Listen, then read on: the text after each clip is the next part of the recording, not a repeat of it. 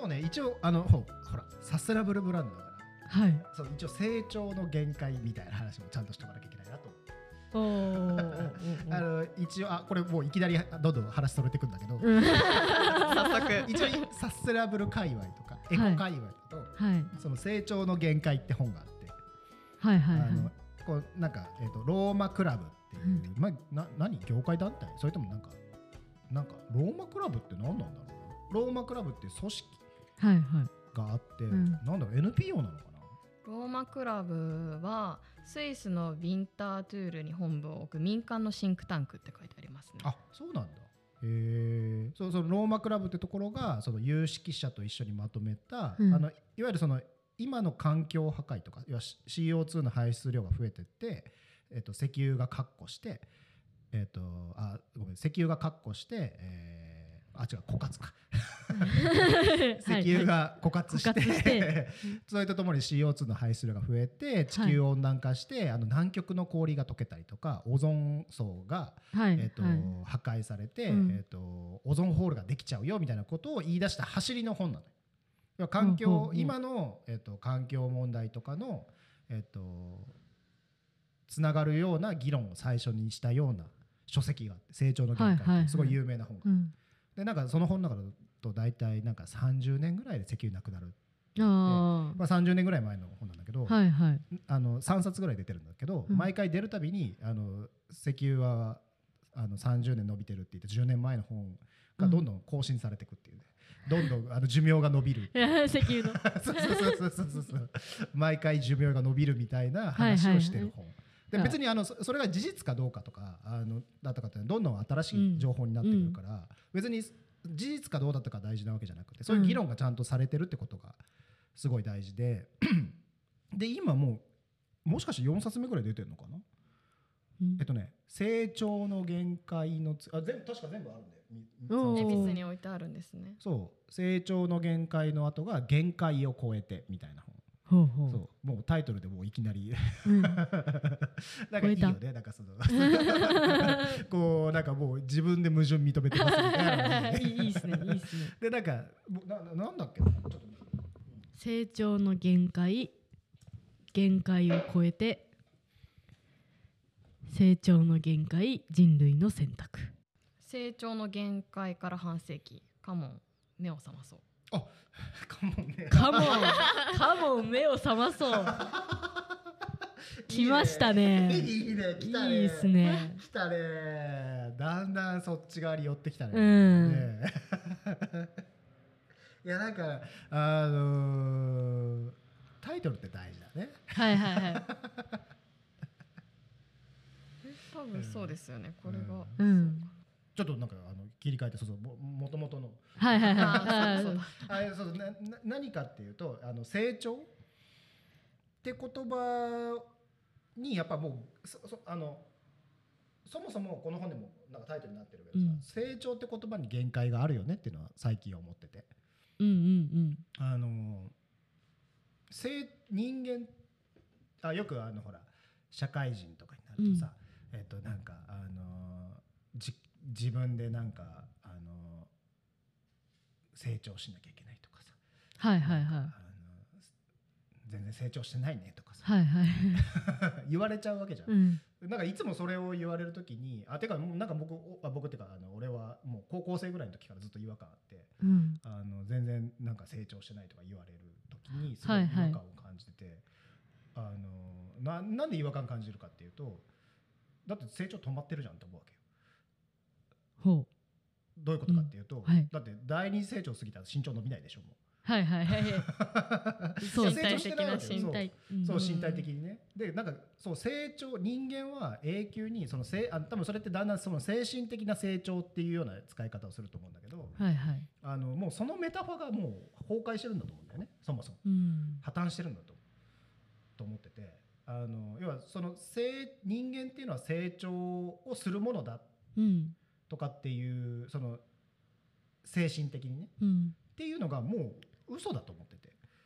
当時ねうんうんはいはいはい。当時すでに怪しいなと思ってて。うん。えっと、そうでなんかそうじゃなくって人間っていうのは、えっと、合わせられる生き物だからあの適応するのが人間だと思うわけ。はいはいはいはいうんはいはいはいそうあのどそれもな何の時にあでもそれも思ったのはねドラえもんあそうこれ書いてあるんだけど、あうのんドラえもんに適応灯っていう動画が出てくるうおーどういう動画かというと、あのカタカナで適応って書いてあるんだけど、はいはいてあの漢字の適応なのよ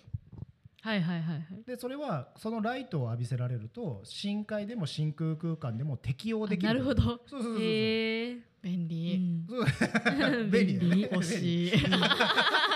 これから必要になりますよそうきそうそうっそうと。でなんかそっちの方が、えっとこの人間が、えっと要は第二次成長を超えて、えっと生きてく環境に合わせて生きてくモデルとしては妥当な気がするわけ。要はも成長を促すよりも、はいはいはえっと適応しようよっていう方が健全だと思あなるほどう。うんうんうんそうそうだからその成長ってモデルどうしてもやっぱ教育とかさ、うんえっとそういう視点になってくると成長とかさ伸びるイメージがあるじゃん、うんビジネスもそうじゃないうん俺なんか成長じゃないと思うんだよね、あうあん、特にこれからの時代っていうのは、うんだってもう日本ってもう人口も増えてないしさうんなんかなんかこの間見たら25年ぐらいから150万人ずつ減るらしいよ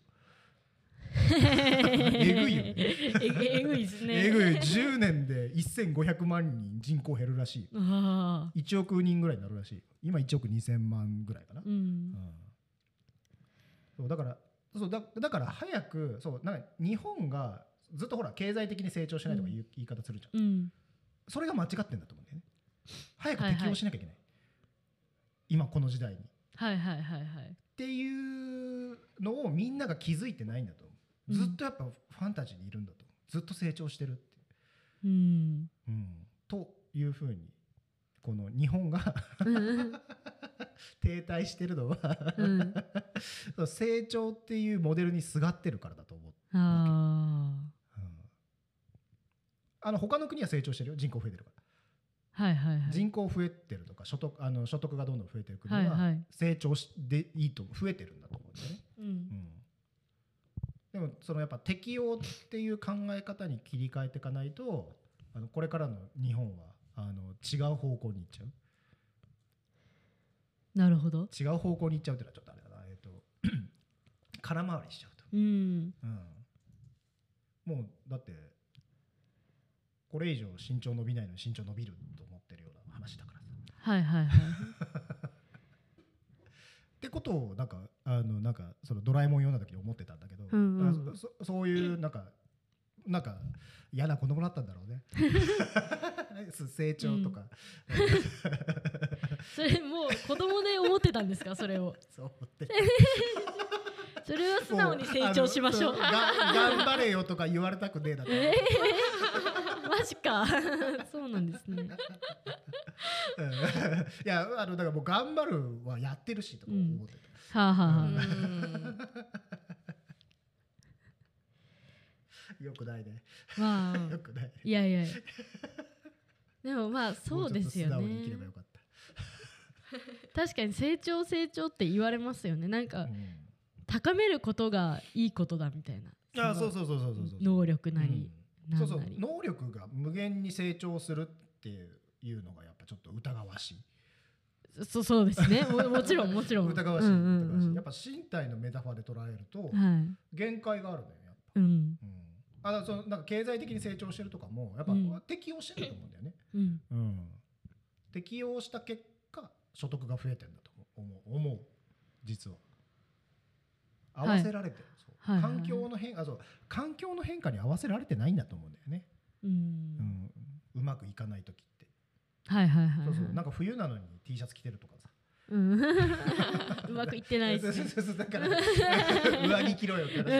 話、うん、っ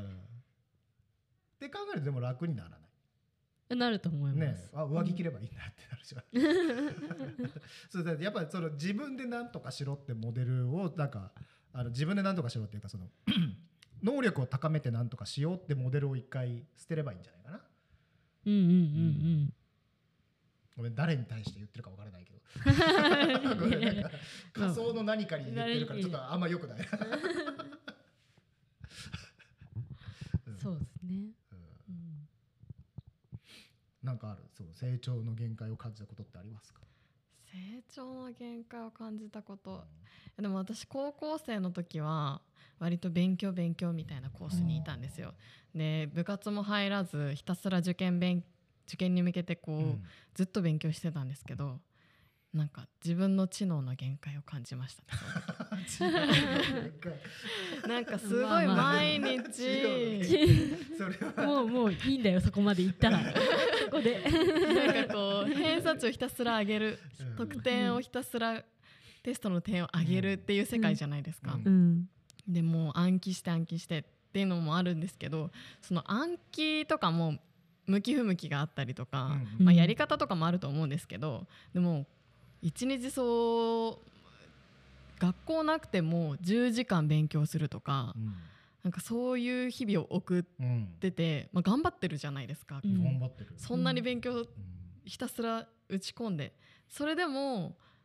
思うような結果が出ないとか。上がらない成績が上がらないとかって、まあ、もう無理なんだなってその時に思ってもうこれ以上無理なんじゃないかみたいなう。んうへえんであ多分私はその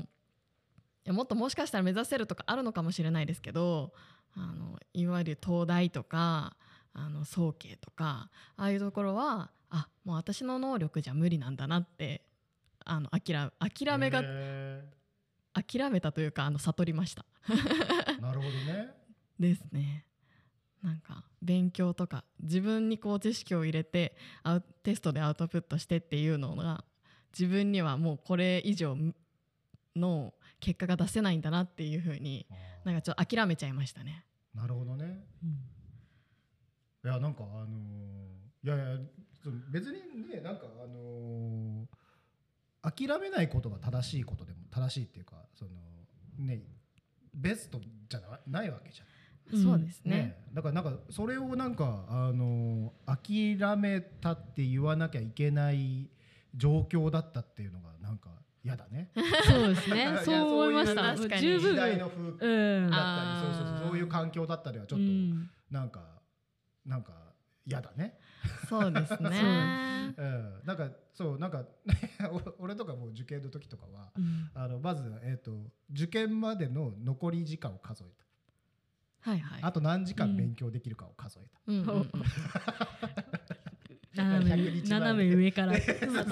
毎日5時間勉強してもうあとはい500時間しか勉強できない、っはいはいてなってそれを数えたことに満足してあとは、あの人生の残り時間を数えてそこはい そうああと一番ぐらい時間ぐらいしか目覚めてる時間ないんだなみたいな話をうん友達として、うんはいはいそこで俺のあります受験は終わった。あれうん、そっからはあんまり多分記憶にないから多分あのだったらいいかってなったんだけど、うんうん